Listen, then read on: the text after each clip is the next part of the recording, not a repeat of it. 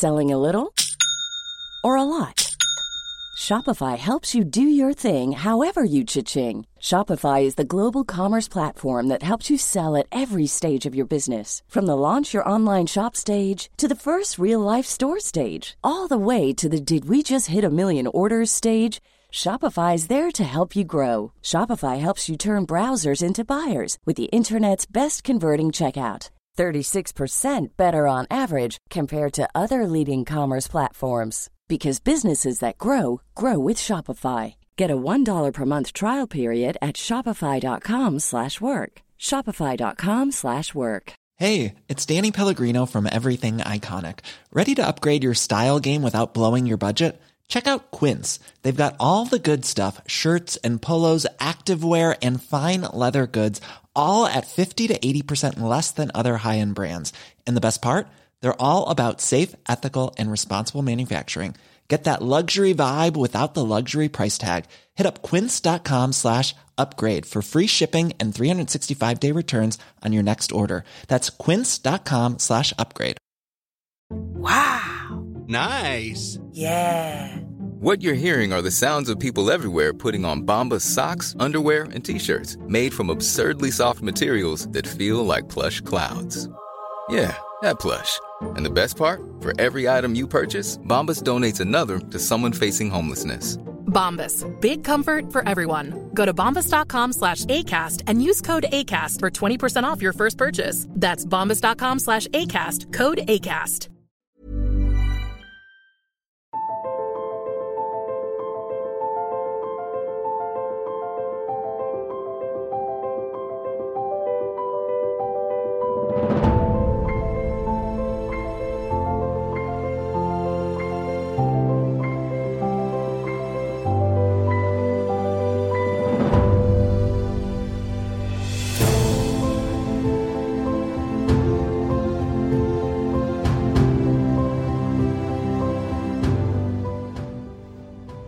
بیستمین اپیزود پادکست میمه.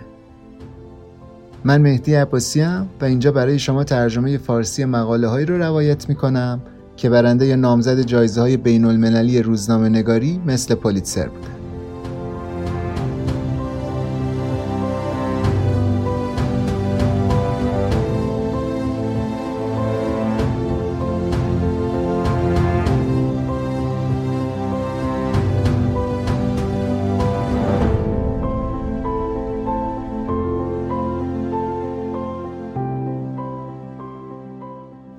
سلام. خوشحالم که با یه اپیزود دیگه اینجا در خدمتون هستم. این بارم مثل دفعه قبل یه پرونده دو قسمتی داریم. مقاله ای که تو این قسمت قرار روایت کنم براتون یه مقاله مهمیه که 14 آوریل 2019 تو مجله معتبر نیویورکر چاپ شده و جایزه اصلی پولیتسر 2020 رو تو بخش بهترین نوشته بلند برده. اولین باری که ما از نیویورکر توی پادکست میم داریم یه مقاله کار می‌کنیم. اسم اصلی مقاله هست گوانتاناموز دارکست سیکرت. تاریک ترین راز گوانتانامو. نویسندش هم آقای بن تاوبه. یه مقاله سنگین و طولانی و البته حرفه‌ایه. راجع به محمد و ولد صلاحی یه آدمی که سالها نیروهای امنیتی و نظامی آمریکا فکر می‌کردن یکی از ارزشمندترین زندانی های القاعده تو گوانتاناموه. ولی تو مقاله می‌بینیم اوضاع اونطوری که اینا گفتن و فکر می‌کردن نیست. و این آدم سالها به اشتباه تو گوانتانامو زندونی بوده. به بهانه سرگذشت این آقای صلاحی اطلاعات مفصل دست اولی از پشت پرده اتفاقاتی که تو این ده 15 سال به اسم جنگ با تروریست تو دنیا اتفاق افتاده هم ارائه میشه. که واقعا شنیدنیه. مخصوصا واسه کسایی که به موضوعات سیاسی و دفاعی و بین المللی علاقه دارن می‌تونه مقاله جذابی باشه. حالا بجز این گروه این مقاله واسه همه آدما همه ما هم می‌تونه از یه لحاظ دیگه آموزنده و به درد بخور باشه. اینکه چه مشکلات و سختیهایی ممکنه تو زندگی سر یه آدم بیاد. اونم به خاطر هیچ و پوچ خیلی ناعادلانه. تو حالت عادی واسه ما کابوس واقعا حتی تصور کردن همچین اتفاقاتی. ترجمه این مقاله رو که یه کار خیلی پرزحمت و سختی هم بوده اتفاقا خانم نازنین قاری انجام داده. واقعا ساخته شدن این دوتا اپیزود و مدیون ایشون هستم. خیلی کمک بزرگی بود. امیدوارم تو پرونده ها و مقاله های بعدی هم ایشون همراه میم باشن.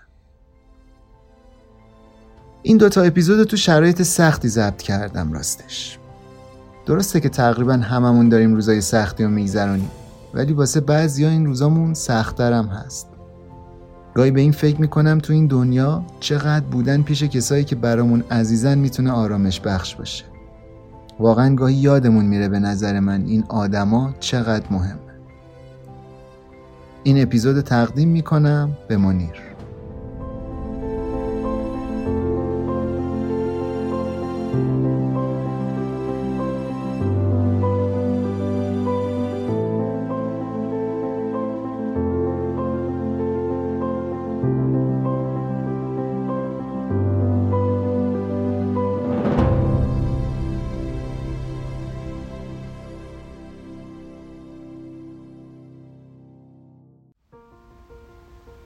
اسپانسر این قسمت پادکست میم وبسایت کارنامه است. این وبسایت مخصوصا به درد کسایی می‌خوره که دنبال خرید ماشین کار کرده هستن. کارنامه سرویس جدیدیه که دیوار واسه خرید و فروش ماشین دست دوم معرفی کرده. امکانات زیادی هم هست تو این وبسایت. ولی چیزی که خیلی به درد بخوره به نظر من سرویس کارشناسی در محل کارنامه است. چطوری کار می‌کنه؟ اینجوری که خریدارای ماشین کار کرده واسه اینکه بتونن از شرایط فنی و رنگ و بدنه و مدارک ماشینی که می‌خوان بگیرن مطمئن بشن درخواست کارشناسی رو آنلاین تو وبسایت ثبت می‌کنن. بعدش کارشناسای کارنامه حد اکثر تا نیم ساعت بعد میرن تو همون محلی که متقاضی اعلام می‌کنه و بالای 400 تا آیتم ماشین رو بررسی می‌کنن و یه گزارش با کیفیت و کاملی میدن دست خریدار. چیز جالب دیگه ای که هست اینجا اینه که چون کارنامه با دیوار لینکه می‌تونه از دیتابیسش استفاده کنه و یه ارزش گذاری دقیقی از قیمت ماشین اعلام کنه به مشتری. قیمت کارشناسی خود رو تو کارنامه از بقیه های موجود تو بازار پایین تره و خریدار می‌تونه با خیال راحت هم به گزارش های کارشناسی اینا اعتماد کنه هم به ارزش گذاری قیمت ماشینا. لینک سایت و آدرس account اینستاگرامشون رو هم تو توضیحات پادکست گذاشتیم. واسه شنونده های میم هم یه کد تخفیف 20 درصدی اختصاص دادن که تا آخر امسال یعنی سال 99 معتبر اگه آنلاین درخواست کارشناسی بدین و از کد لاتین MIMM استفاده کنین این تخفیف شامل هزینه هاتون میشه. کارنامه dot com دستیار مطمئن شما در خرید و فروش خودرو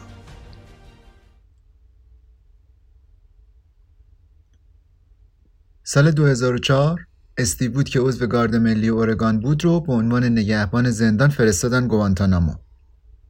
اونجا به وود و همکاراش گفته بودن که یه سری از های امنیتی سیاسی که تو حادثه 11 سپتامبر نقش داشتن احتمالا قرار شورش کنن. وود حسابی هیجان زده بود چون فکر می‌کرد قرار یه کار خیلی مهم انجام بده. اونجا اولش حدود دو هفته رو زندانیایی نظارت می‌کرد که تو مناطق جنگی افغانستان اسیر شده بودن. بعد اون دو هفته یکی از افسرهای ارشد زندان باش یه مصاحبه مختصری کرد و بهش گفت قرار از حالا نگهبان شیفت شب یه سلول انفرادی ویژه باشه که اسمش بود اکو. مخصوص زندانیای سیاسی نظامی با درجه امنیتی بالا بود اکو.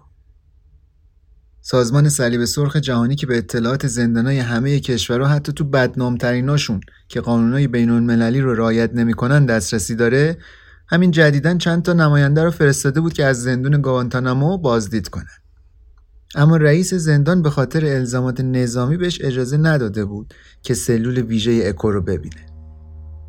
به مردی که تو سلول اکو محبوس بود می‌گفتن زندانی شماره 760 اطلاعات زیادی راجع به این زندانی شماره 760 وجود نداشت. حتی وقتی وود database زندان و گشت تا ببینه چی راجع به این آدم پیدا می‌کنه چیز زیادی گیرش نیومد.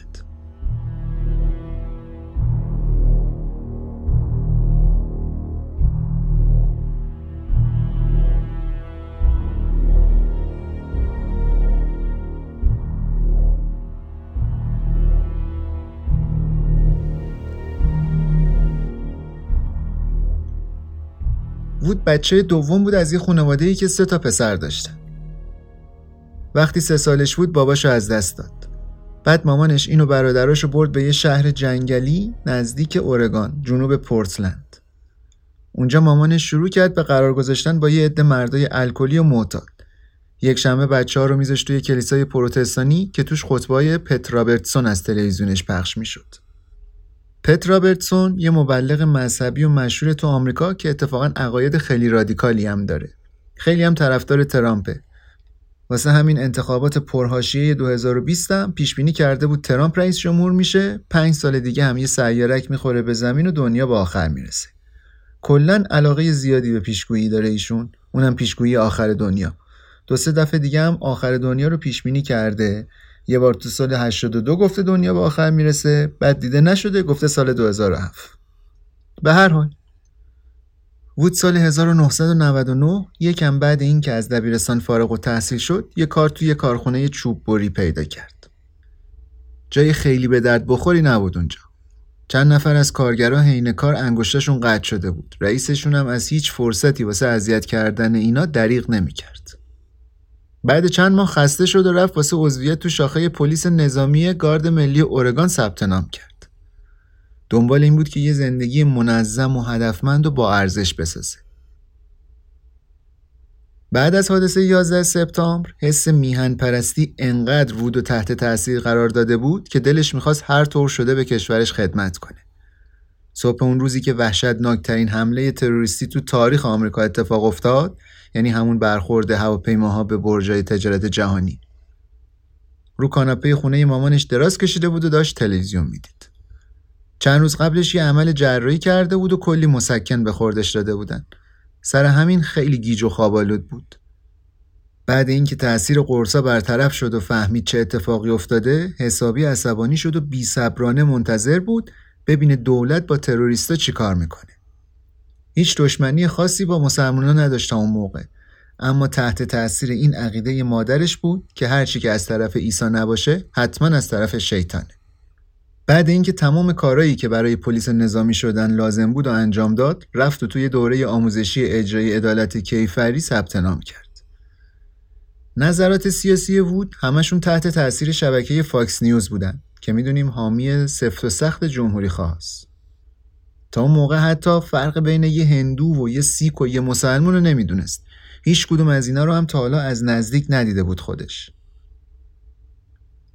وقتی قرار بود وود اولین شیفتش رو توی سلول اکو نگهبانی بده بهش گفتن یه برچسب بزنه رو اون قسمت از یونیفرمش که اسمش نوشته شده. داخل سلول هم از اسم مستعار استفاده کنه. که اگه احیانا زندونی شماره 760 تونست اینا رو شناسایی کنه و یه پیغومی رو بفرسته بیرون از زندان واسه هم دستاش تو القاعده نگهبانا و خونواده هاشون مشکلی براشون پیش نیاد. این القاعده یا نتونن اقدامی علیه اینا انجام بدن. افسر ارشد وود بهش تاکید کرده بود که هیچ وقت بی احتیاطی نکنه و حواسش رو حسابی جمع کنه. وود اون موقع 23 سالش بود. تازم فهمیده بود دوست دخترش حامل است. واسه همین نمی‌خواست هیچ ریسکی بکنه. زندگیشو به خطر بندازه زندگی شغلشو. داخل سلول خیال نگهبانه بابت دستبند و قل و زنجیرای زندونی شماره 760 راحت بود. ولی هیچ وقت پیشش تنهایی نمی‌رفتن. همیشه حداقل دو نفری سه نفری اینطوری می‌رفتن. تا همین اواخر حتی نگهبانا و بازجا وقتی می‌رفتن توی محوطه سلول ماسکای هالووینی می‌زدن. وود تو اولین شیفتش با یه غرور خاصی می‌رفت سمت سلول اکو. به خودش از اینکه یه بخشی از عملیات مهم امنیتی میبالید. فکر می‌کرد زندونی شماره 760 که خطرناکترین زندونی دنیاست چه آدم مهمیه که واسش یه نگهبان اختصاصی گذاشتن. و اون نگهبان اختصاصی منم. سلول اکو یه فضایی بود که به دو تا قسمت تقسیم شده بود. یه درم بین این دوتا فضا بود. قسمت اصلی مخصوص نگهبان بود و قسمت دوم استراحتگاه زندونی بود. گزارش های دولت آمریکا میگه امکانات داخل سلول طوری طراحی شده بودن که محرک های بیرونی رو تا حد امکان کم کنن. درا جوری بسته می شدن که هیچ نوری وارد اتاق زندانی نشه. دیوارای داخل سلول رو یه رنگ سفید کرده بودن یا با کاغذ دیواری کاملا سفید پوشونده بودن تا چیزی نباشه که زندونی بتونه روش تمرکز کنه. داخل سلول زندونی رو به یه پیچی روی زمین زنجیر می‌کردن و با اسپیکرهایی که تو سلول بود بمباران صوتیش می‌کردن. از این موزیکای متال و هارد راک و اینا براش پخش می‌کردن. اون موقع یه بار یکی از همکارای وود بهش گفت که نگهبانا زندونی شماره 760 و پیلو صدا می‌کنن یعنی بالش. چون وقتی چند ماه پیش آوردنش اینجا تو این سلول تنها چیزی که بهش داده بودن یه دونه بالش بود. اون شب وقتی یکی از نگهبانا داد زد هی پیلو بیا بیرون. یه مرد قد کوتاهی که حدوداً سی و چند ساله بود بدون قل و زنجیر اومد سمت نگهبانا. یونیفرم سفید تنش بود و یه لبخند پهن رو صورتش. با احتیاط رفت سمت بود. خودشو محمد صلاحی معرفی کرد و دستشو دراز کرد که با وود دست بده. گفت چه خبر رفیق؟ وود یه آدم خیلی قد بلندی بود 190 سانت قدش بود. سر تراشیده و هیکل ازولانی شبیه این قهرمانای بدنسازی داشت. ولی آروم و خجالتی بود. با اینکه بلندتر و قویتر از صلاحی بود ولی خیلی مردد بود تو اینکه باش دست بده یا نه. ولی وقتی به خودش غلبه کرد و این کارو کرد فهمید صلاحی چقدر ظریفه. بهش گفت از دیدنت خوشحالم. ولی بعد با خودش فکر کرد این چه مزخرفی بود گفتم. این کار کاملا برخلاف اون چیزی بود که قرار بود اتفاق بیفته. ارتش آمریکا و سازمانهای امنیتیش یه تصویر گنگی از محمد صلاحی تو پرونده محرمانش ترسیم کرده بودن. طبق این اطلاعات صلاحی یه مهندس نابغه الکترونیک بود که اهل موریتانیه و عضو کلیدی القاعده است. تو بعضی از حمله های تروریستی هم نقش داشته. تو این عملیات افراد القاعده مواد منفجره و ابزارالات مربوط به بمبگذاری رو حمل می‌کردن و صلاحی هم مثل یه روح تو حاشیه عملیات بوده. با اینکه مدارک علیه دخالت صلاحی تو این عملیات خیلی کم بود ولی بازجویان نقشش رو قطعی و حیاتی می‌دونستن. می‌گفتن حضور فیزیکیش نزدیک خیلی از عملیات و برنامه های تروریستی و ارتباطش با بعضی از افراد رد بالای القاعده نمی‌تونه اتفاقی باشه. فقط یه مغز متفکر مثل این می‌تونه کارای مجرمانش رو بدون اینکه هیچ رد پایی از خودش به جا بذاره انجام بده.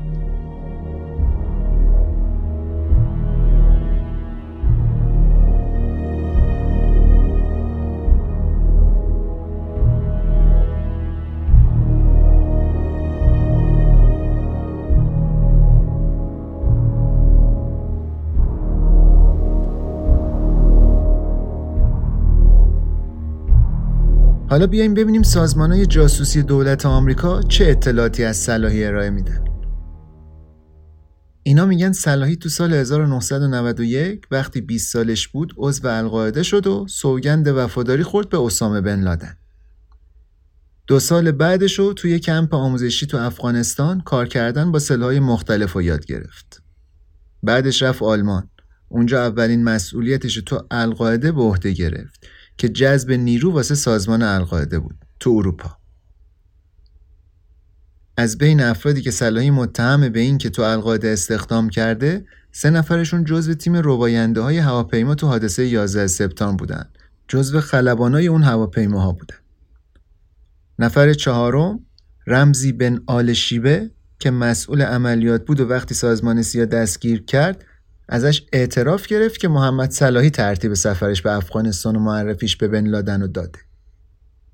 تو سال 98 یکم بعد این که القاعده یک کامیون مواد منفجره رو بیرون سفارت آمریکا تو کنیا و تانزانیا منفجر کرد یه تماس تلفنی از طرف بن لادن به صلاحی شد حداقل دو بارم از طرف شورای رهبری القاعده هر بار 4000 دلار به حساب بانکیش تو آلمان واریز کرد.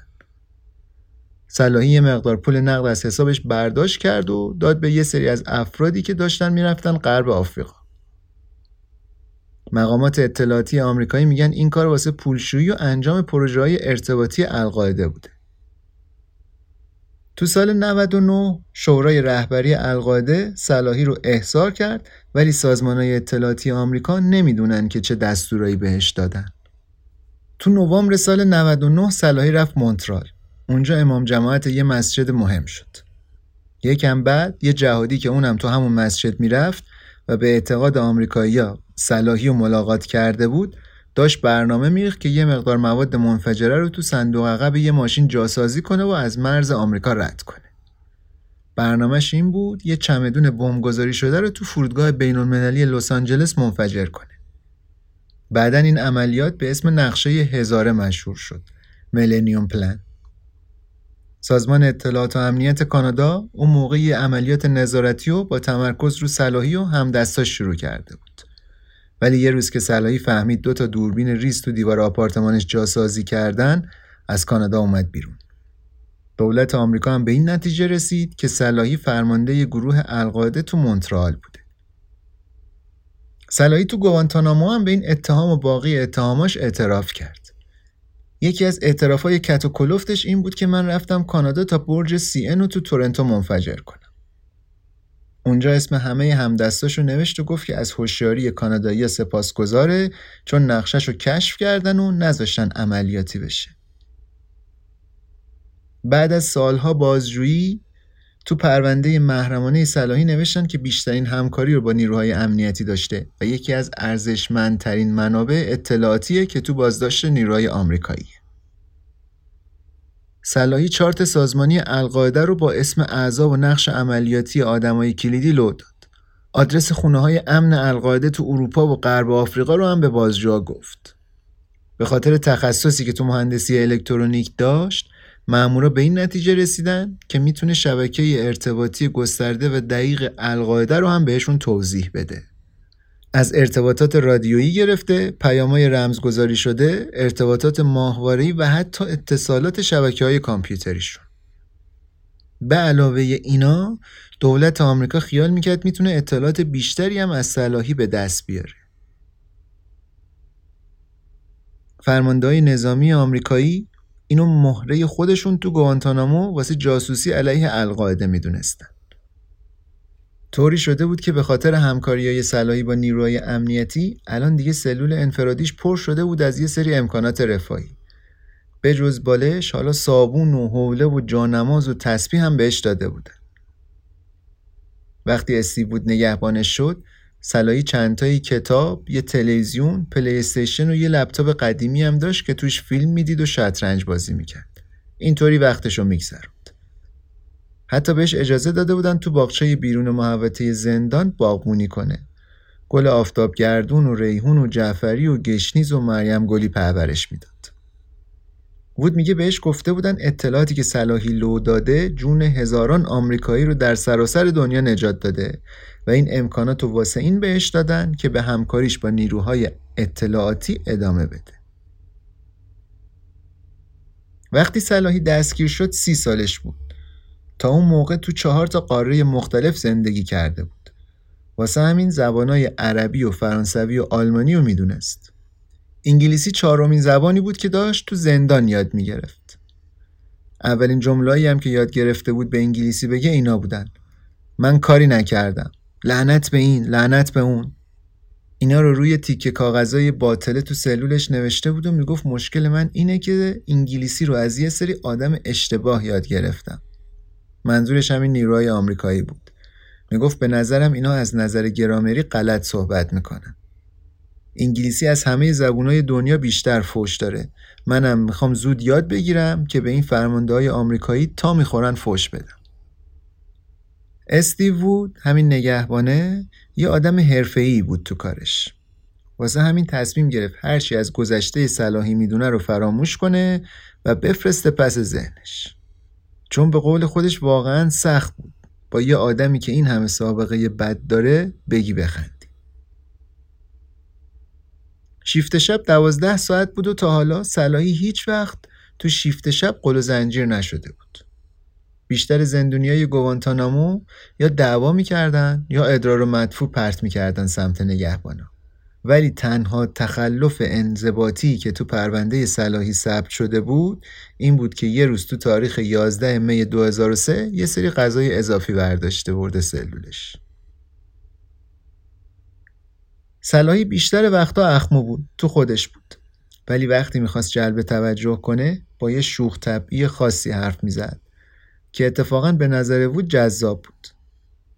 دوست داشت با نگهبانا در مورد برابری انسانا و نژادها و مذاهب مختلف بحث کنه و با اطلاعات دقیقی که از تاریخ و سیاست خارجی داشت عقایدشون رو عوض کنه.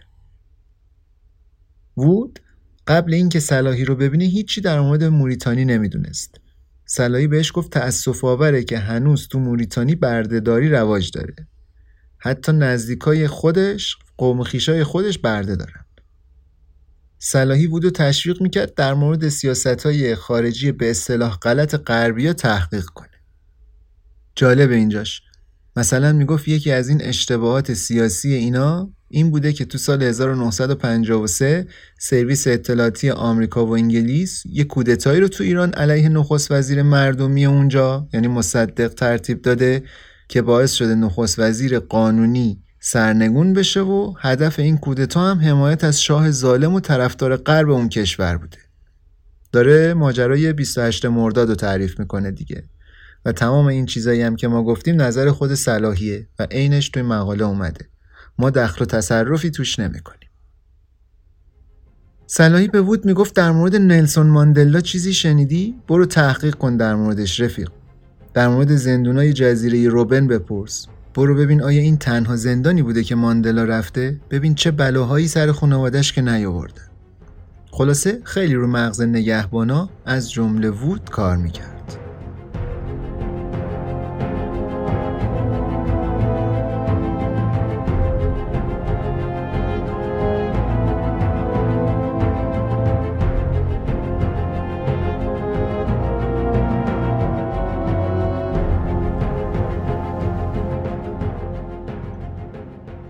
توی آگهی شغلی زندگی یه مأمور امنیتی تو خلیج گوانتانامو رو اینجوری توصیف کرده بودن.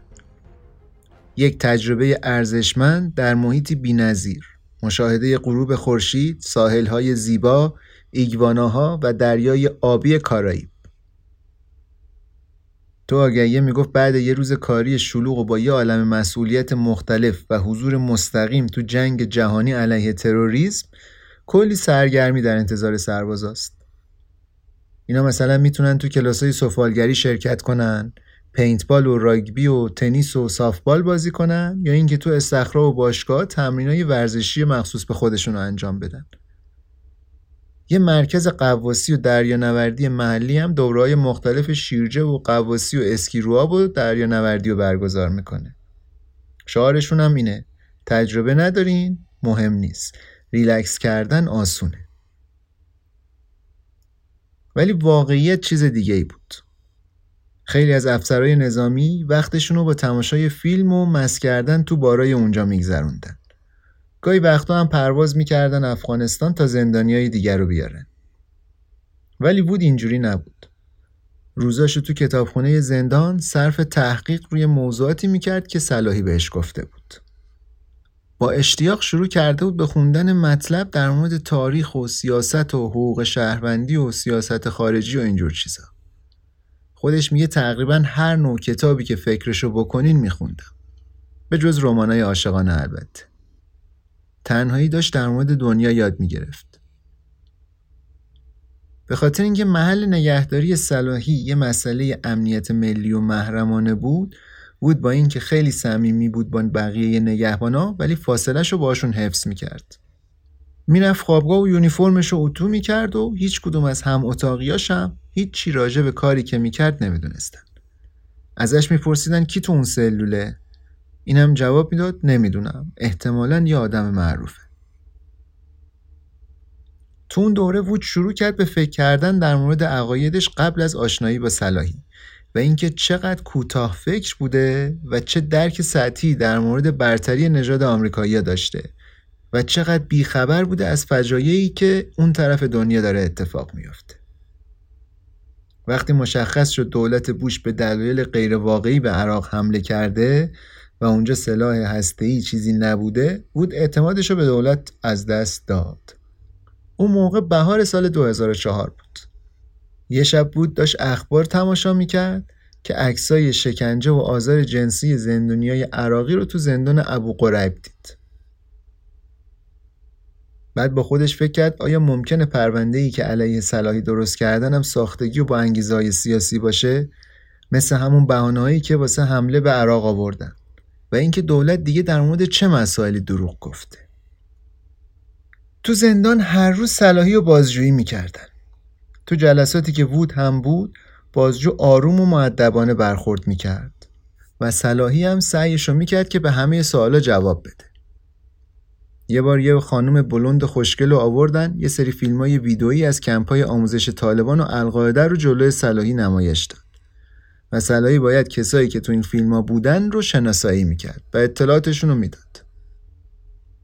این فیلم ها رو از وبسایت های جهادی ها گرفته بودن. یا موقع حمله به مواضع القاعده افتاده بودن دست نیروهای امنیتی. بعضی وقتا صلاحی بعد از همکاریش با بازجوها ناراحت و افسرده می‌شد و به وود می‌گفت من مسلمون بدی هستم. وود ولی بهش دلداری می‌داد. می‌گفت هر کاری که توی گذشتت کردی مهم نیست. مهم اینه که الان جون خیلی ها رو نجات دادی. صلاحی هم جوری سرش تکون می‌داد که یعنی مزخرف میگی بابا. یه شب وقتی صلاحی خواب بود وود از سلولش یه صدایی شنید که شبیه صدای یه بچه ای بود که کابوس دیده باشه.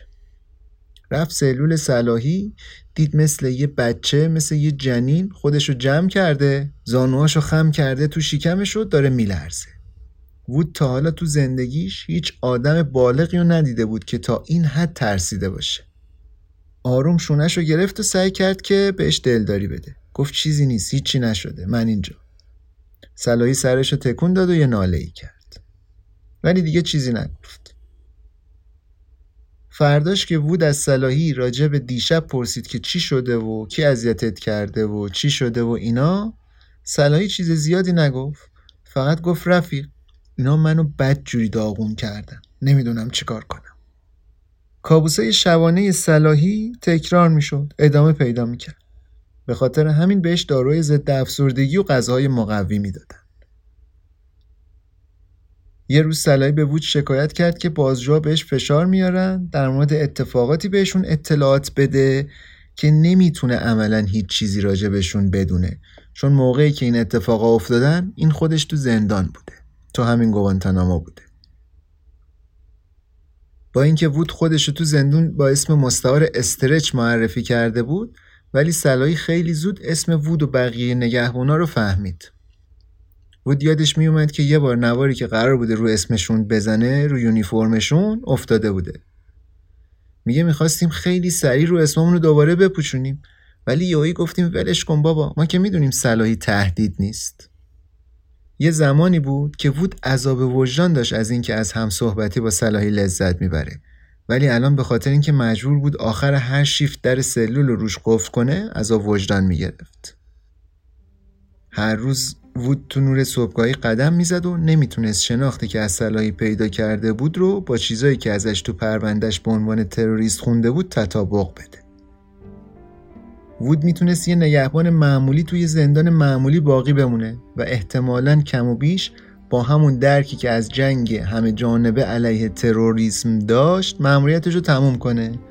ولی در عوض شروع کرد به فکر کردن به اینکه اون چیزی که در واقع داره نگهبانیشو می‌کنه یکی از سیاه ترین اسرار دولته. اینکه با ارزشترین زندانی نظامی گوانتانامو در واقع به اشتباه زندانی شده و اینکه اونو تو سلول اکو ایزوله کردن به خاطر سرپوش گذاشتن رو جهنمیه که خودشون براش ساخته بوده.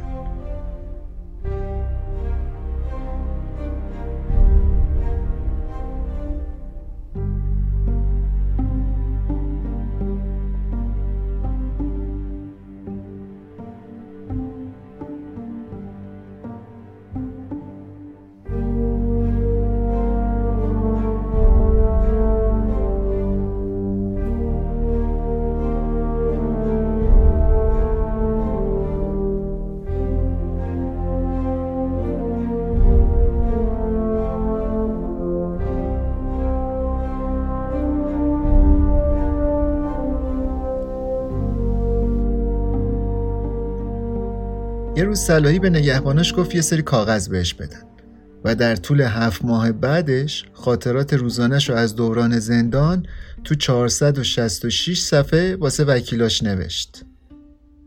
بعدش هم با پاکت مهر و موم شده و محرمانه پستشون کرد به مؤسسه حقوقی اینا تو نزدیکی واشنگتن دی سی. قانونای جدید دادگاه میذاش زندونی های گوانتانامو به نماینده های قانونی دسترسی داشته باشن. هیچ کدوم از نگهبانا و بازجو هم اجازه نداشتن نوشتهای صلاحی رو بخونن.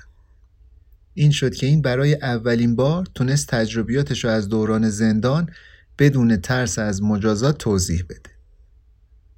یه جا خاطره اون روزی رو نوشت که اسم بالش رو روش گذاشتن. همون پیلو. اون روز بازجوش براش یه دونه بالش آورده بود. می‌گفت من این هدیه رو با یه خوشحالی عمیق گرفتم. ولی نه به خاطر اینکه داشتم میمردم واسه اینکه یه بالش داشته باشم. بلکه به خاطر اینکه گرفتن بالش نشونه تموم شدن شکنجه های فیزیکی بود.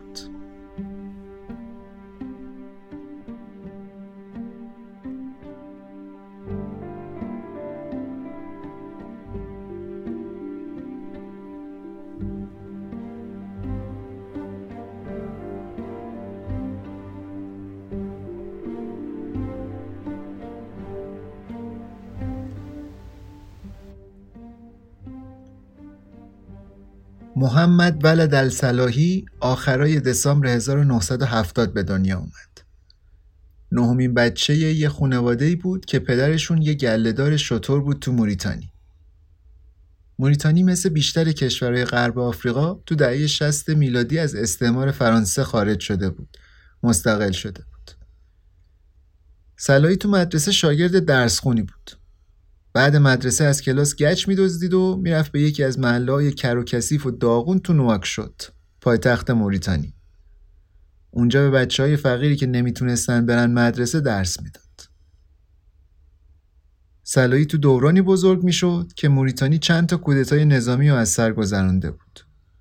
کودتاهای 1978, 1979 و 1984 اما هیچ کدوم از دولت هایی که سر کار می اومدن هیچ اصلاحات موثری تو کشور ایجاد نکردند و وضع زندگی مردم هیچ تغییر مثبتی نکرد.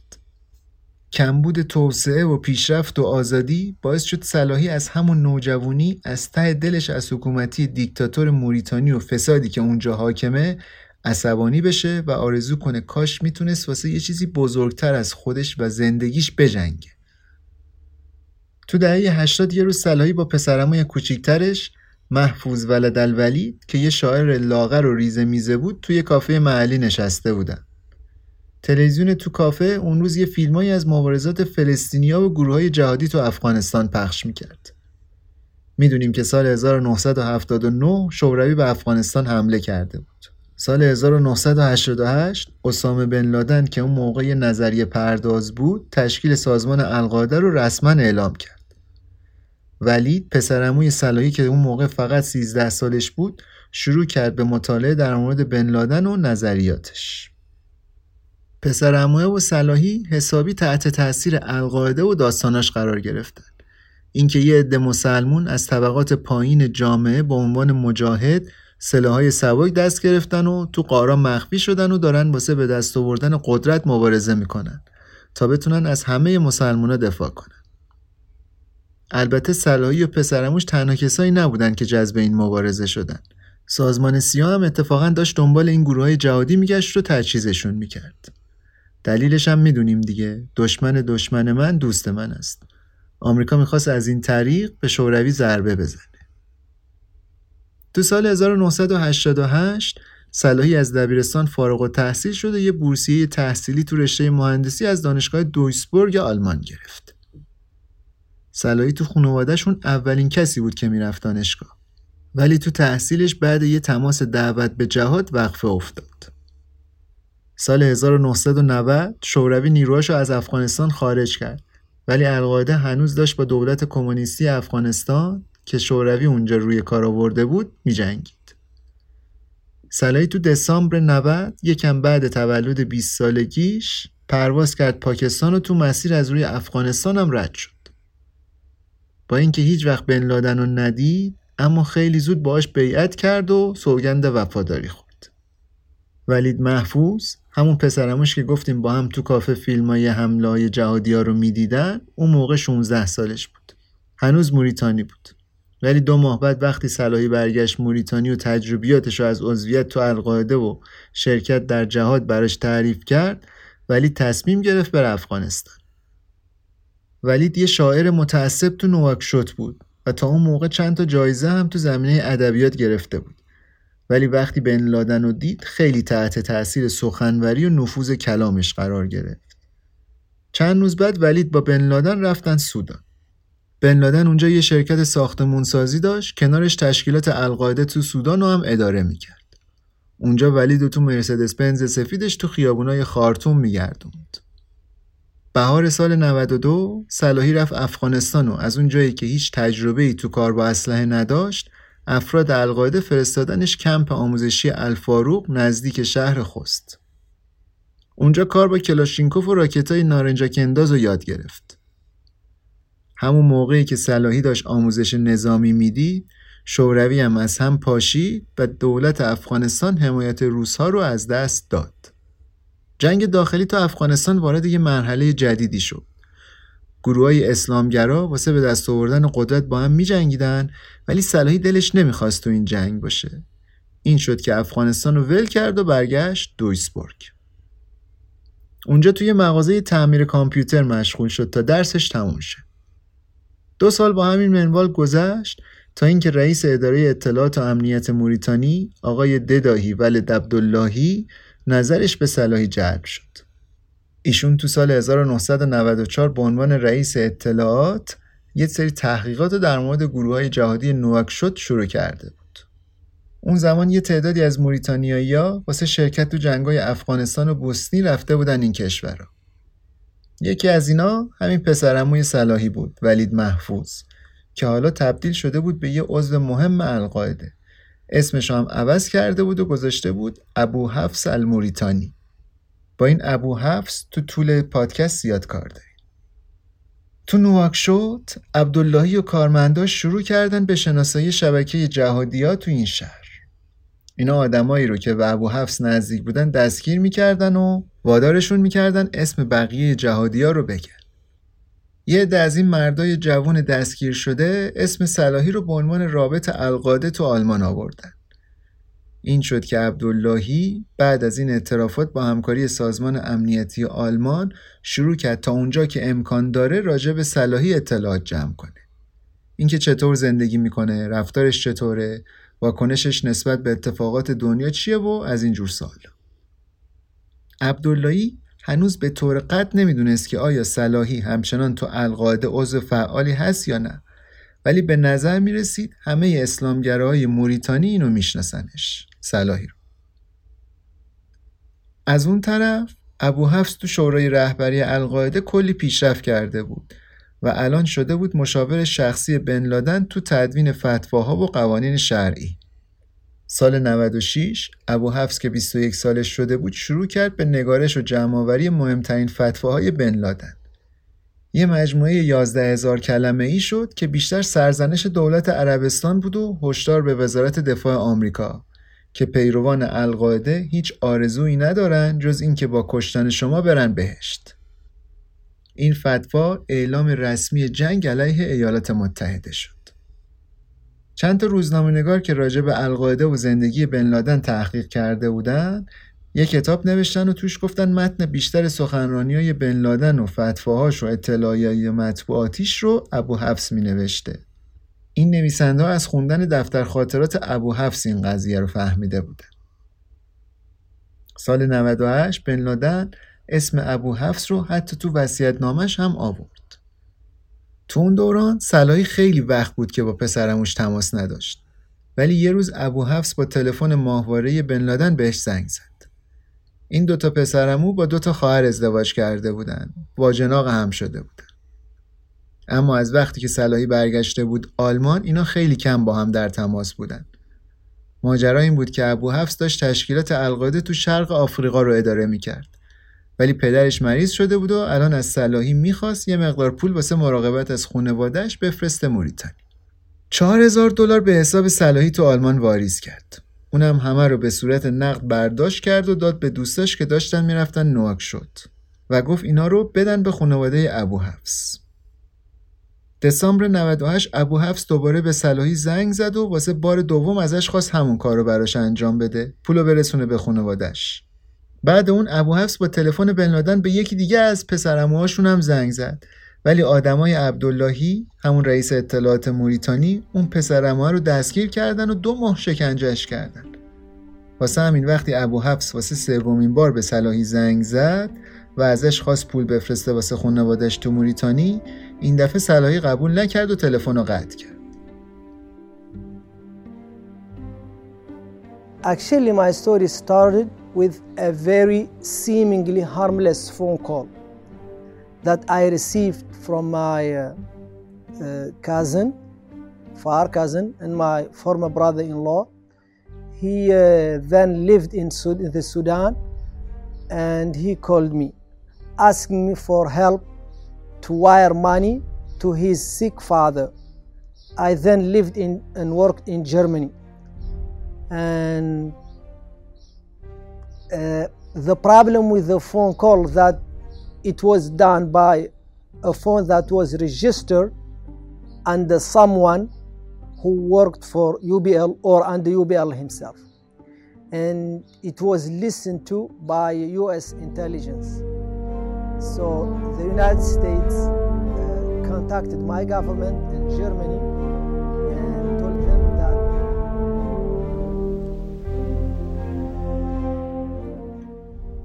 تو اون زمان دیگه القاعده تبدیل شده بود به یه تشکیلات تروریستی بین المللی و تو شرق آفریقا و خاور میانه حمله های تروریستی می‌کرد. ارتش آمریکا به مواضع القاعده تو سودان و افغانستان موشک کروز شلیک کرده بود. سازمان سیاه حتی یه بار به یه هتل تو خارتوم سودان حمله کرده بود و کم مونده بود ابو حفص رو دستگیر کنه. ولی ابو حفص تونسته بود از در آشپزخونه یه هتل فرار کنه. یه شب تو اکتبر 99 یکی از دوستای صلاحی ازش خواست چند تا از مسلمانای جهادی رو که جزو رهبرای القاعده تو شرق آفریقا بودن و اومده بودن دویسبورگ تو خونهش بهشون جا بده. اینا می‌خواستن واسه جنگ برن افغانستان. صلاحی قبول کرد اینا شب اونجا موندن و صبح زود رفتن افغانستان. ولی حتی اسمشون هم نمی‌دونست. بعدا هم دیگه هیچی ازشون نشنید. الان دیگه صلاحی زیر نظر سازمان امنیتی آلمان قرار گرفته. ولی آلمانیا هیچ دلیلی واسه بازجویی یا بازداشتش نداشتن. صلاحی اون موقع طبق تحقیقات مجله اشپیگل آلمان توی سری مسجدهای خلوت و بی اهمیت سخنرانی مذهبی می‌کرد و هر از گاهی هم با اعضای القاعده در تماس بود. اینا آدمایی بودن که خودشون و شماره تلفناشون تو پرونده‌های تحقیقاتی و امنیتی علیه القاعده تو محدوده اروپا و آفریقا و شمال آمریکا و خاورمیانه اومده بود. ولی صلاحی خودشو عضو القاعده و عامل اجرای برنامه های اینا نمی‌دونست. یه روز پلیس از یکی از دوستای صلاحی بازجویی کرد و ازش پرسید آیا صلاحی تو هیچ کدوم از عملیات تروریستی دخالتی داشته یا نه. صلاحی که اوضاع رو دیده بود این شکلیه دیگه دلش نمی‌خواست زیر نظر پلیس و نیروهای امنیتی زندگی کنه. واسه همین تصمیم گرفت از آلمان بره. یکی از دوستاش که تو کانادا زندگی می‌کرد بهش گفت بیا اینجا مونترال. گفت کانادا کشور خوبیه، کشور پیشرفته ایه، مردمش هم فرانسوی حرف می‌زنن و نجات پرست هم نیستن. سلایی همه اینا رو تو دادگاه نظامیش تو آمریکا تعریف کرد و گفت دوستش بهش گفته تو کانادا می‌تونه خیلی زود و راحت کار پیدا کنه. تازه ماه رمزون هم نزدیک بوده و تو مسجدهای کانادا به یه آدمی مثل این که حافظ قرآن باشه نیاز داشتن. کلا حافظ قرآن تو اروپا و آمریکا خیلی کمه دیگه می‌دونی. سلایی 26 نوامبر 99 رسید مونترال. اون موقع همسرش برگشته بود نواک شد. یکی از دوستاش به اسم حسنی محسن معرفیش کرد به امام جماعت مسجد اهل سنت مونترال. یه تعدادی از مسلمانای مونترال می‌رفتن این مسجده. مسجد مشهوری بود بین مسلمانای اونجا. و از بین اینا یه چندتایی هم بودن که عضو یه گروه جهادی الجزایری بودن. واسه همین زیر نظر سرویس های امنیتی کانادا و فرانسه قرار گرفته بودن. سلایی تو دادگاهش می‌گفت همیشه آدمای بد خودشونو قاطی بقیه می‌کنن. وقتی من خونه محسن مهمون بودم یه عده از دوستای بد محسنم اونجا رفت آمد داشتن. به وضعیت اون موقع من دقت کنین تو آلمان با یه عده از اعضای القاعده که تو پولشویی به سازمان کمک می‌کردن در تماس بودم حالا هم اومدم کانادا و میرم به یه مسجدی که پاتوق گروهای خطرناک تروریستیه. تو ماه رمزونم شدم امام جماعت اون مسجد. به نظر داره یه اتفاقاتی میفته دیگه مگه نه؟ فرمانده نظامی دادگاه هم تو جوابش گفته بود این اتفاقات اصلا خوب به نظر نمی‌رسن ها صلاحی هم جواب داد. حالا کجاشو دیدین؟ بدتر هم میشن. A lot can happen in three years, like a chatbot may be your new best friend. But what won't change? Needing health insurance. United Healthcare Tri Term Medical Plans, underwritten by Golden Rule Insurance Company, offer flexible, budget friendly coverage that lasts nearly three years in some states. Learn more at uh1.com. There's never been a faster or easier way to start your weight loss journey than with PlushCare. PlushCare accepts most insurance plans and gives you online access to board-certified physicians who can prescribe FDA-approved weight loss medications like Wigovi and Zepbound for those who qualify. Take charge of your health and speak with a board-certified physician about a weight loss plan that's right for you. Get started today at plushcare.com slash weight loss. That's plushcare.com slash weight loss. plushcare.com slash weight loss. یکی از افراد اون گروه جهادی الجزایری یه دزد سابقه دار بود به اسم احمد رسام. رسام با هویت جعلی تو کانادا زندگی می‌کرد. سال 98 رفته بود افغانستان و یک سال تو کمپ القاعده کار با اسلحه و مواد منفجره رو یاد گرفته بود. بهار سال 99 سرویس امنیتی فرانسه از همکاراشون تو کانادا خواست رسام رو بازجویی کنن و ازش راجع به فعالیت جهادی تو اروپا بپرسن. چون با پاسپورت تقلبی رفته بود کانادا. یه هفته بعد از اینکه سلهای امام جمعه مسجد اهل سنت مونترال شد رسام توی بریتیش کلمبیای ویکتوریا یه ماشین کرایی رو سوار یه کشتی باری کرد که داشت می‌رفت آمریکا. وقتی کشتی رسید بندر پورت آنجلس نزدیکی های سیاتل مامورای گمرک داخل ماشین 45 کیلو مواد منفجره و چهار تا چاشنی بمب تایمردار پیدا کردن. رسام دستگیر شده به بازجوها اعتراف کرد می‌خواسته چند تا چمدون بمب گذاری شده رو توی یکی از ترمینالای شلوغ فرودگاه لس آنجلس منفجر کنه. بعد اینکه این برنامه بمبگذاری شکست خورد، کانادا یه عملیات ضربتی رو شروع کرد واسه پیدا کردن مسلمانای جهادی تو مونترال. سلایی تو دادگاه تعریف کرد کانادایی خیلی عصبانی شده بودن. مامورای امنیتی تو ماشینای پلیس 24 ساعته مسجدا رو میپاییدن. یکی از کسایی که پلیس کانادا دنبالش بود محسن بود.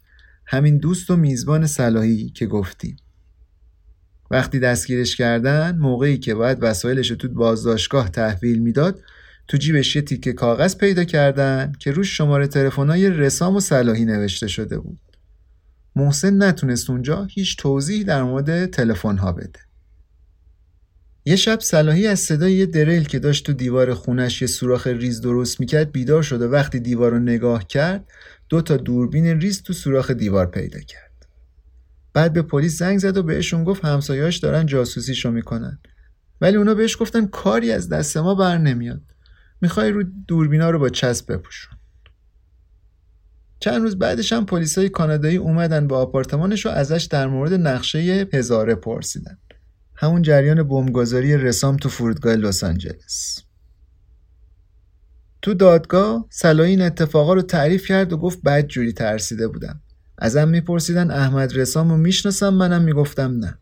بازجوها بعدا البته مطمئن شدن که رسام تو 17 نوامبر یعنی 9 روز قبل از اینکه صلاحی برسه کانادا از مونترال رفته و توی خونه ام توی ونکوور پنهان شده. بعد این ماجرا صلاحی فهمید که دیگه همه جا تحت نظره.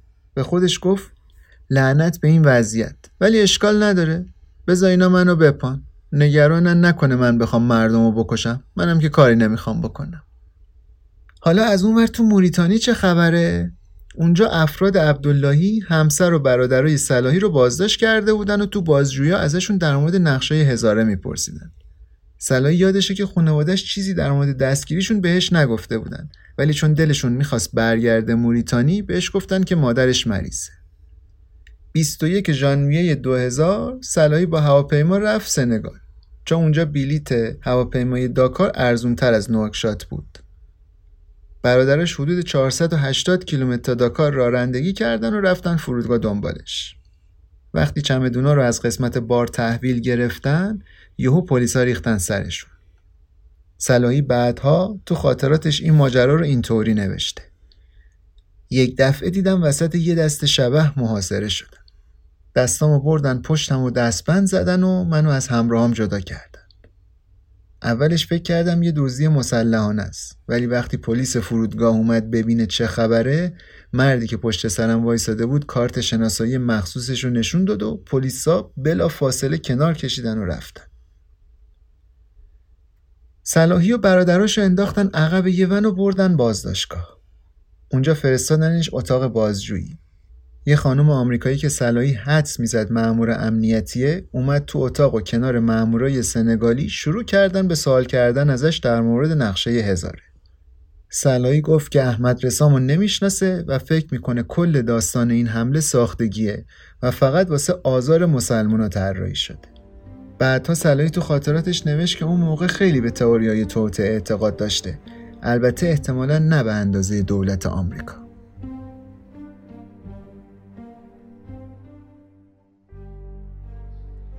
So uh, the intelligence, Mauritanian intelligence, spoke to my family, and my family called me in Canada and told me that my mother was very sick and that I need to come back home. Uh, I bought my plane ticket and I took the plane from Montreal to Mauritania through uh, Br- Brussels and Dakar in Senegal. In Brussels, no one bothered me. But in Senegal, I found myself arrested and taken in by uh, Senegalese.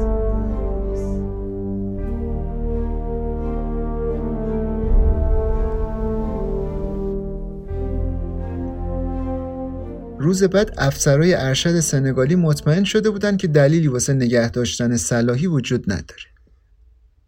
صلاحی خوشحال بود چون به نظر می رسید پرونده عظیمی که آمریکا در موردش تهیه کرده بود رو سنگالیا تاثیر زیادی نداشته.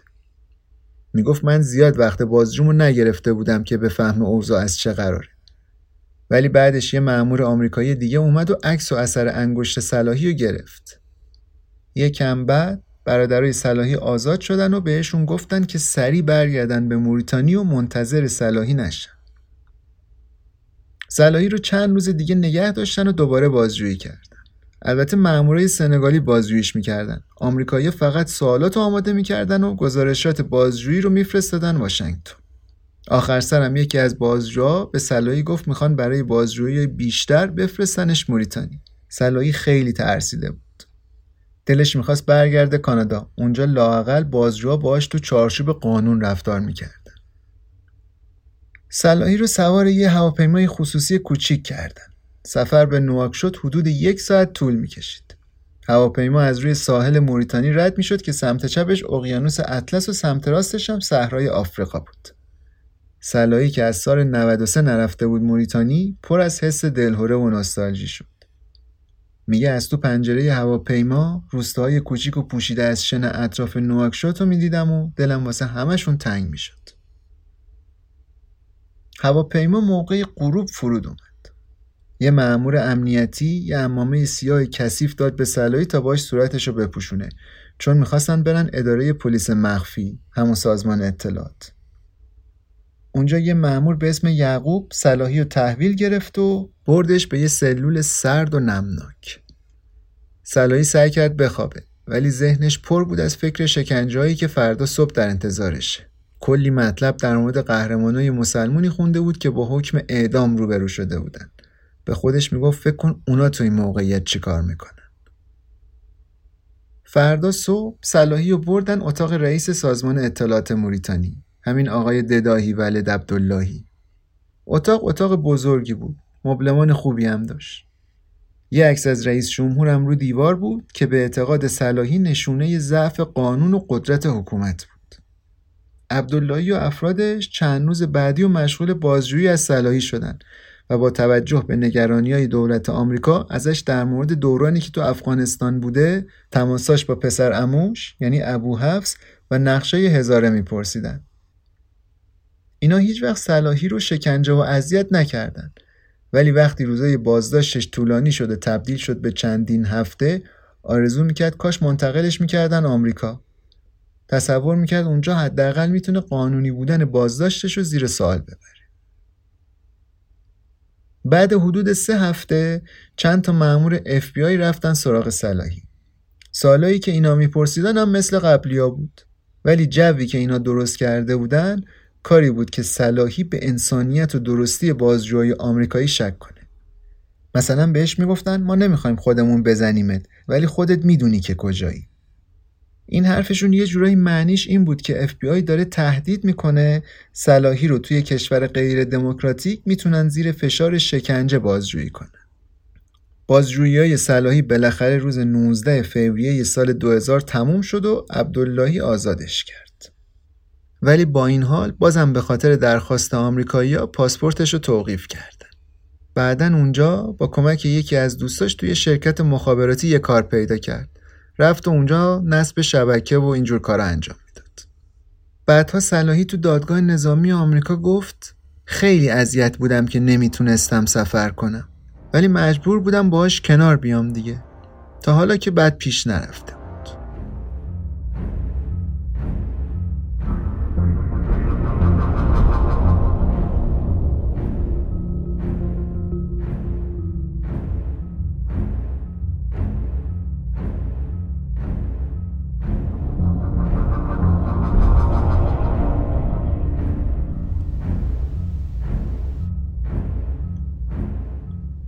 یه سهشنبه اصری تو سپتامبر سال 2001 یکی از پیام رسونای بن لادن دنبال پسرعموی صلاحی میگشت تا بهش بگه حواسش به اخبار باشه.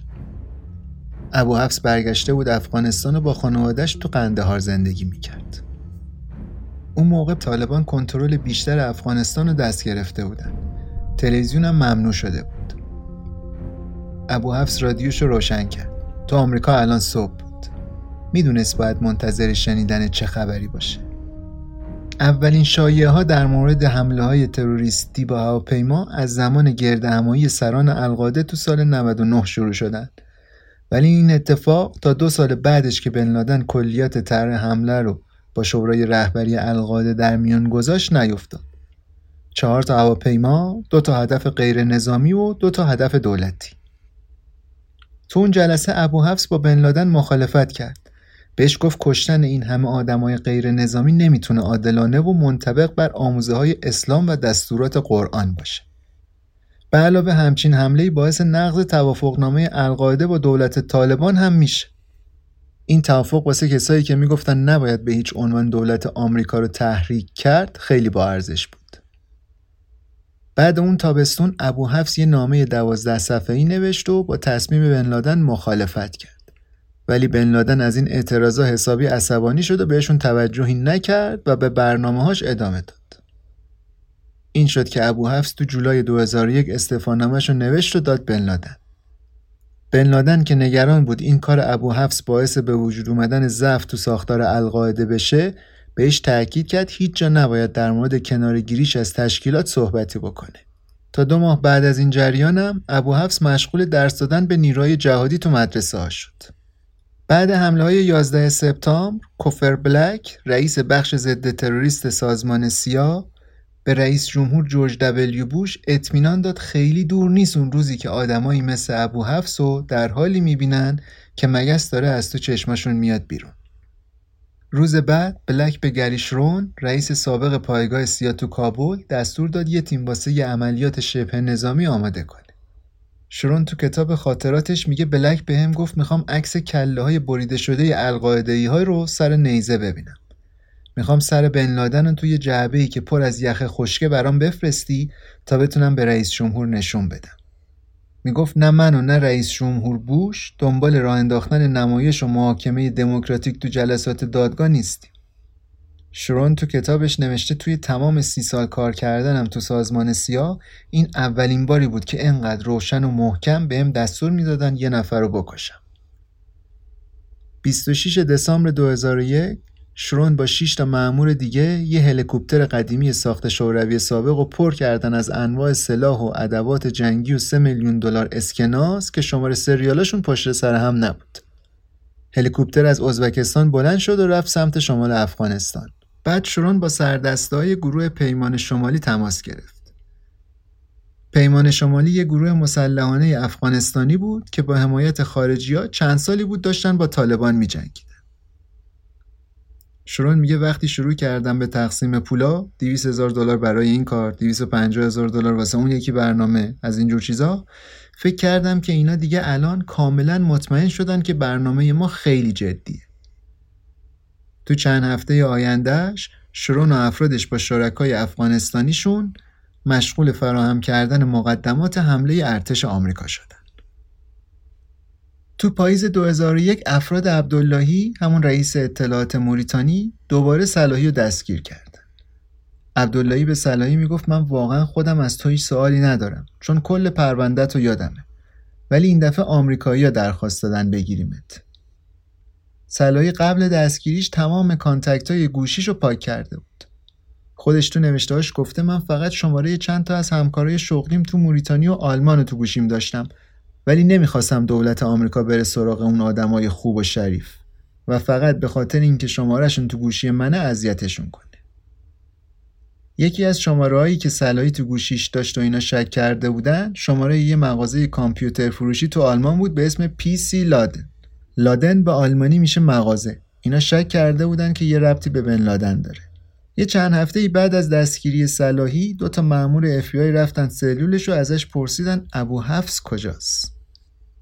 صلاحی گفت من که تو افغانستان نیستم. از کجا باید بدونم؟ بازجوها همیشه برمیگشتن دوباره به موضوع نقشه هزاره و از صلاحی راجع به این قضیه میپرسیدن. صلاحی با خودش فکر کرد که این بازجوها درست مثل یه قصه محلی موریتانیایی رفتار می‌کنن.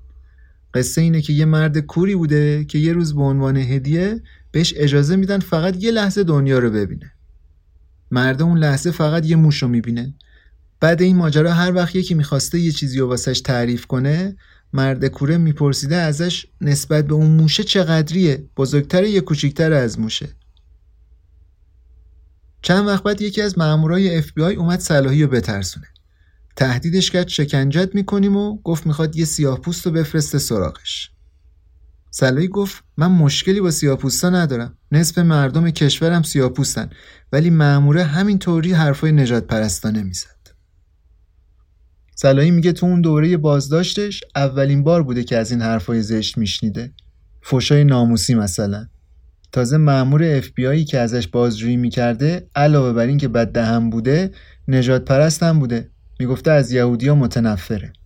سلایی در جواب گفته بود من با یهودیا مشکلی ندارم ولی آخر سر بازم اون مأموره بهش گفته که می‌دونه صلاحی تو نقشه هزاره دست داشته.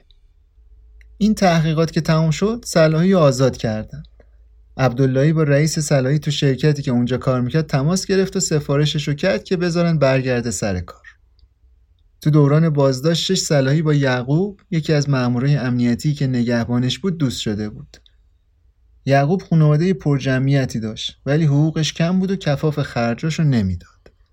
واسه همین وقتی صلاحی آزاد شد واسه کمک به درآمد این آدم گهگاهی کاری پیش می اومد می‌داد صلاحی کمکش کنه. کمک خرجشون هم باشه. بهش یه سری کار می‌داد مثلا. با اینکه خودش یه مهندس برق ماهر بود مثلا کار تعمیر تلویزیونش رو می‌داد یعقوب انجام بده. اواسط نوامبر رئیس سلاحی تو شرکت فرستادش کاخ ریاست جمهوری موریتانی که شبکه اینترنت و سانترال و تلفن‌های اونجا رو نصب و update کنه. صلاحی با خودش فکر می‌کرد الان کلی تشریفات امنیتی و حفاظتی هست واسه کسایی که می‌خوان برن کاخ ریاست جمهوری. اونم واسه یه مظنون به فعالیت های تروریستی مثل خودش. ولی اونجا هیچ خبری از تشریفات نبود. میگه بعد از اون همه جریانات فقط آمریکایی‌ها بودن که منو به تروریست بودن مظنون می‌کردن نه هیچ کشور دیگه ای. یه روز سلایی بعد کار رفته بود خونه مادرش که دوتا مأمور امنیتی که یکیشون یعقوب بود اومدن دنبالش و گفتن عبداللهی می‌خواد ببینتش یکی از مامورا به صلاحی گفت می‌تونه با ماشین خودش بیاد که وقتی کارش تموم شد بتونه راحت برگرده خونه خود یعقوبم رفت و تو ماشین صلاحی صندلی جلو کنارش نشست. بهش گفت اصلا دلش نمی‌خواد یه بخشی از این داستان مسخره باشه. اون موقع هیچ کدوم از اینا نمی‌دونستن. آمریکا از رئیس جمهور موریتانی خواسته که صلاحی و تحویل اینا بدن. عبداللهی میگه صلاحی اصلا گناهکار نبود و به هیچ جرمی هم متهم نشده بود. واسه همین آزادش کردی ولی رد کردن درخواست یه سازمان امنیتی که داشت علیه تروریسم بین المللی می جنگید واقعا ممکن نبود. شب 28 نوامبر که با روز استقلال موریتانی هم همزمان شده بود سلایی واسه یه هفته بازداشت شد. تو مدت لب به غذا نزد. واسه همین لباساش بهش گشاد شده بودن عبداللهی براش یه سری لباس جدید آورد. با مرسدس شخصی عبداللهی رفتن فرودگاه و تو کل راه هیچ حرفی هم با هم نزدن. عبداللهی میگه سلایی اصلا خوشحال نبود و دلش نمی‌خواست بره ولی من تصمیم گیرنده نبودم قدرتی نداشتم. معمور بودم و معذور باید دستورا رو اجرا می‌کردم. ولی می‌دونستم درخواست استرداد صلاحی به آمریکایی دیر یا زود صادر میشه چون به هر حال این آدم یه ارتباطی با دار دستای اسلامگرای تروریست داشت. نظراتش می‌تونست کمک کنه به آمریکایی‌ها واسه حفظ امنیت. به نظر من صلاحی خیلی باهوش بود و خوب می‌تونست به مامورای امنیتی که ازش کمک می‌خواستن کمک کنه.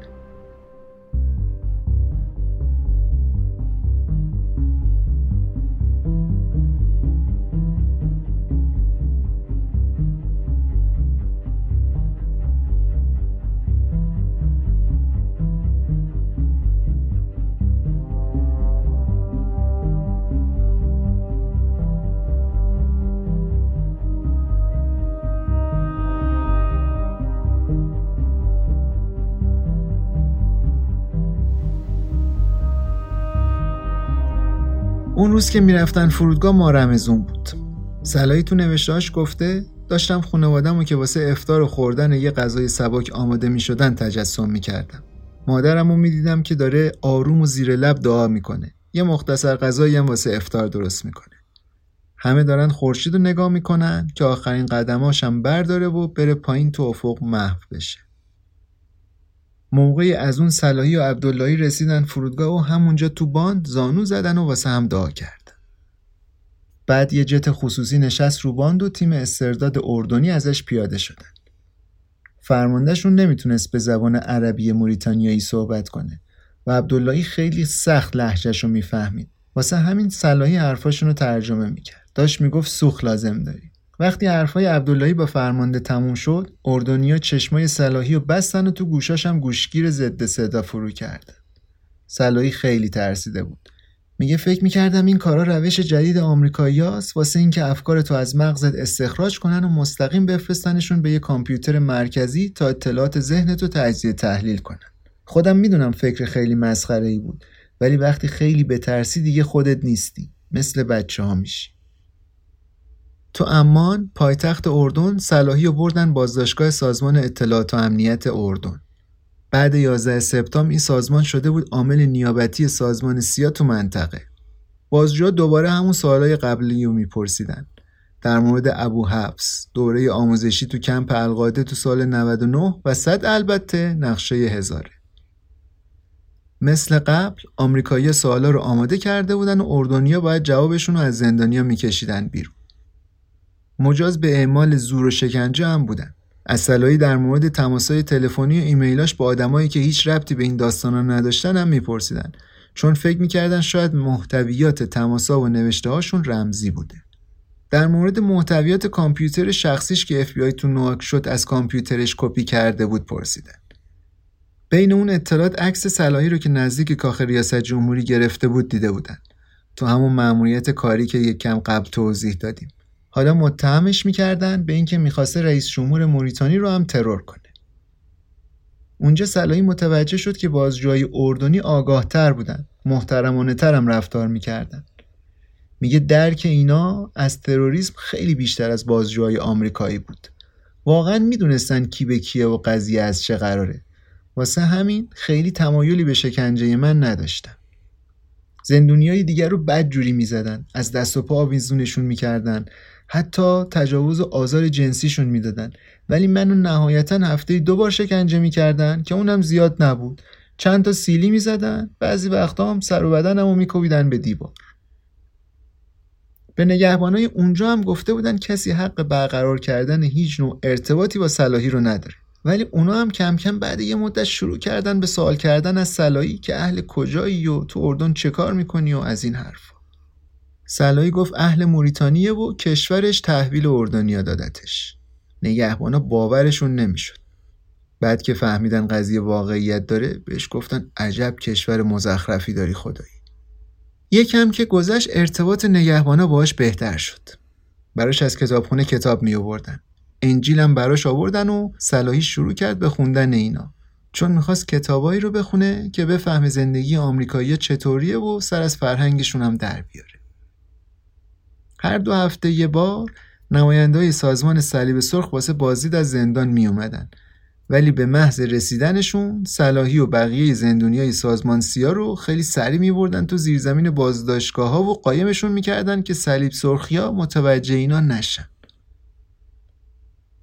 تو نواکشوت عبداللهی منتظر بود یه خبری از سازمان سیا و سازمانهای اطلاعاتی اردن برسه درباره صلاحی ولی هیچ خبری نرسید. فکر می‌کرد دیگه صلاحی ممکنه هیچ وقت برنگرده خانواده صلاحی نمی‌دونستن که دولت فرستادتش اردن.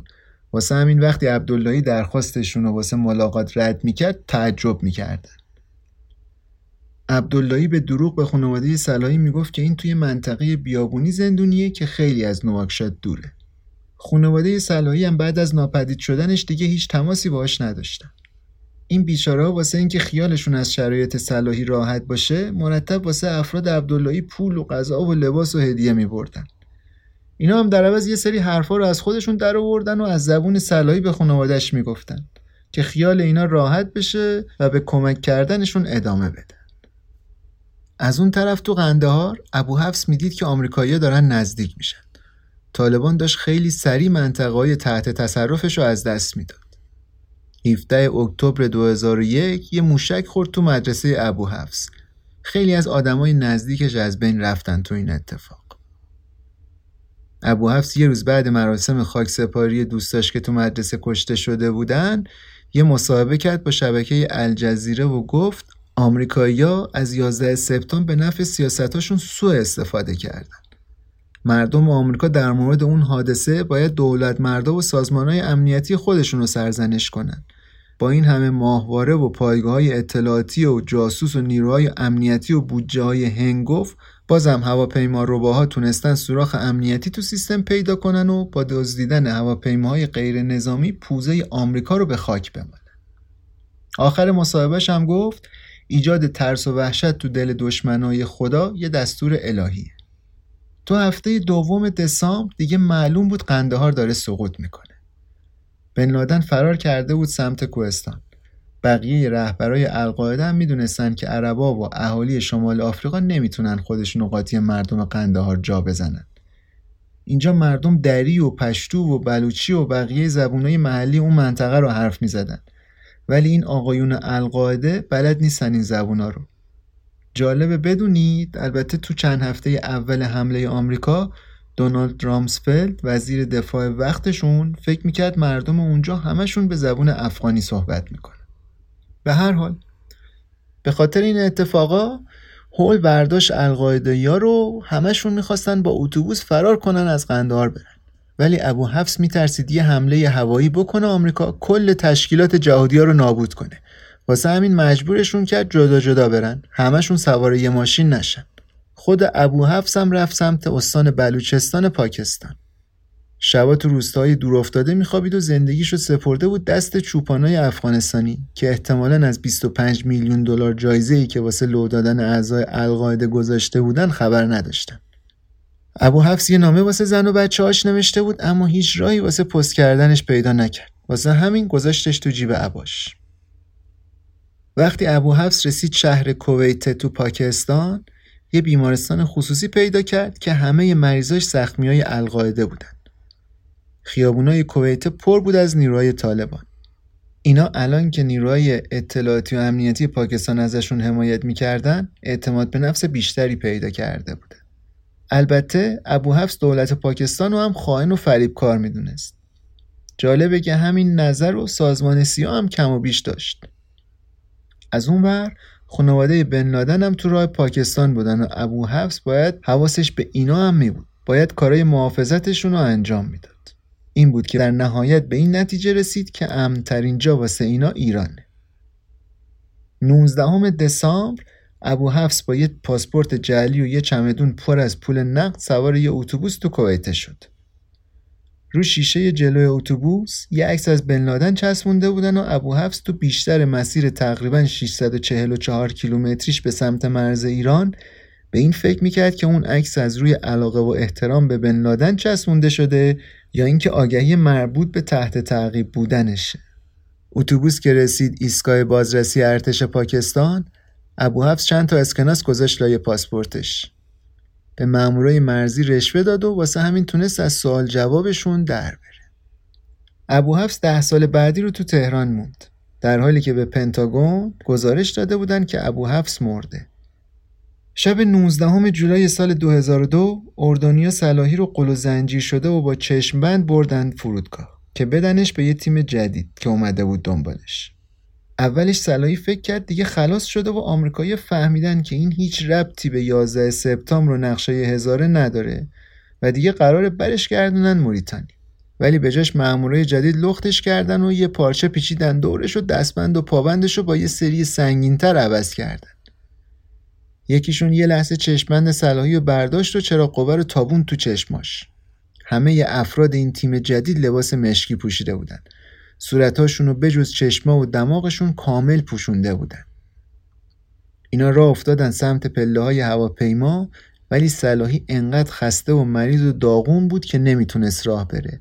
طوری که مامورا مجبور شدن عین یه جسد از رو پله بکشنش بالا.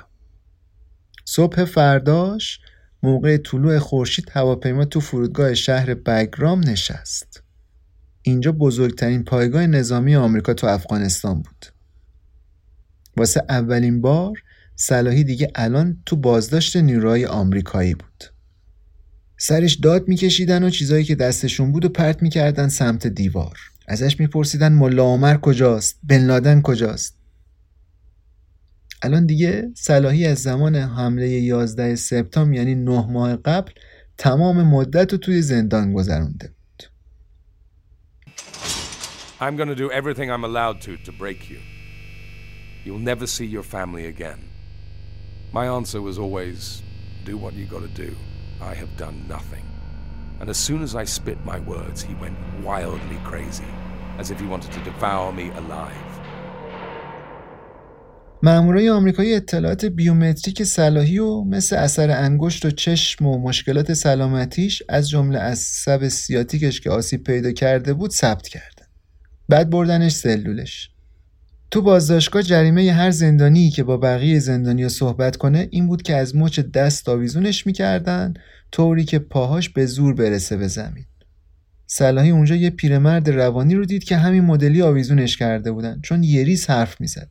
بیچاره اصلا نمی‌دونست کجاست و چرا آوردنش اینجا تو دوره بازجویی یکی از مامورای اطلاعاتی که بین زندانیا به اسم ویلیام شکنجهگر معروف بود انقدر به صلاحی فشار آورد که درد سیاتیکش شدیدتر شد تخصص ویلیام شکنجه وحشیانه زندانیایی بود که مهم بودن ولی نه اونقدر با ارزش که بخوان بفرستنشون زندونای مخفی سیاه یه مأمور دیگه هم بود که می‌خواست با آلمانی حرف زدن به صلاحی نزدیک بشه و ازش حرف بکشه. با آلمانی می‌گفت گفتن حقیقت تو رو آزاد می‌کنه. وارهاید ماخت فقای. صلاحی میگه وقتی اینو بهم به گفت می‌دونستم که گفتن حقیقت منو آزاد نمی‌کنه. همونطور که کار یهودیا رو آزاد نکرد. به هر زندانی یه شماره داده بودن و روز چهارم آگوست 34 نفر از زندانیا که صلاحی هم جزشون بود و صدا کردن و از سلولاشون آوردن بیرون رو چشماشون چشمبند زدن تو دستاشون دستکش کردن و رو تنشون هم یه روپوش کشیدن و به صفشون کردن بعد هر زندانی رو به نفر جلویی و نفر عقبیش تو صف بستن و همه رو بردن که سوار یه هواپیما کنن وقتی نوبت صلاحی شد که سوار بشه دو تا از مامورا دست و پاهاشو گرفتن و پرتش کردن سمت تیم امنیتی جدید. سلایی میگه یادم نیست خوردم زمین یا اینکه مامورا گرفتنم. میگه اون لحظه داشتم از حال می‌رفتم و بیهوش می‌شدم ولی واسه اینا هیچ اهمیتی نداشت. تو سی ساعت بعد سلایی همونطور دستبند زده تو هواپیما نشسته بود. گزارش های سلامتی سلاحی میگن که اون موقع اون فقط 50 کیلو بوده یعنی 30 درصد کمتر از وزن طبیعیش. تو هواپیما اونقدر محکم بسته بودنش به صندلی که خیلی سخت می‌تونست نفس بکشه. ولی چون انگلیسی بلد نبود نمی‌تونست به مامورا بگه. بالاخره هواپیما نشست زمین و درا باز شد و آفتاب گرم کوبا به صورت صلاحی خورد. صلاحی میگه اون لحظه بعد مدت ها حس خوبی به دست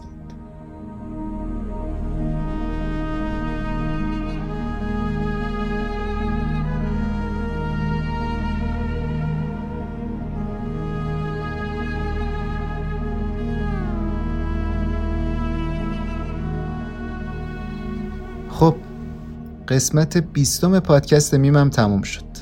بخش اول از مقاله تاریک ترین راز گوانتانامو تو قسمت بعدی راجع به اتفاقاتی که بعد از ورود صلاحی به گوانتانامو براش افتاد میشنویم. اگه از ما خوشتون اومده به دوستاتون معرفیمون کنین و نقد و نظر و پیشنهادم اگه دارین با کمال میل پذیرای شنیدنش هستیم. تا قسمت بعد خدا نگهدارتون باشه.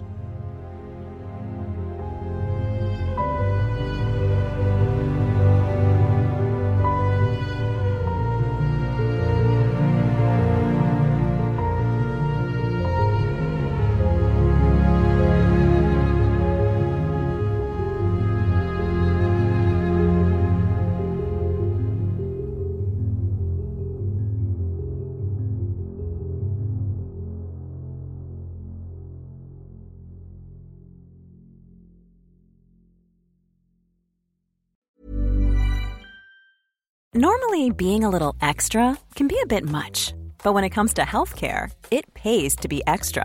And United Healthcare makes it easy with Health Protector Guard fixed indemnity insurance plans. Underwritten by Golden Rule Insurance Company, they supplement your primary plan, helping you manage out of pocket costs without the usual requirements and restrictions like deductibles and enrollment periods. So when it comes to covering your medical bills, you can feel good about being a little extra. Visit uh1.com to find the Health Protector Guard plan for you. Even on a budget, quality is non negotiable. That's why Quince is the place to score high end essentials at 50 to 80% less than similar brands. Get your hands on buttery soft cashmere sweaters from just 60 bucks, Italian leather jackets, and so much more. And the best part about Quince, they exclusively partner with factories committed to safe, ethical, and responsible manufacturing. Elevate your style without the elevated price tag with Quince. Go to quince.com slash upgrade for free shipping and 365 day returns.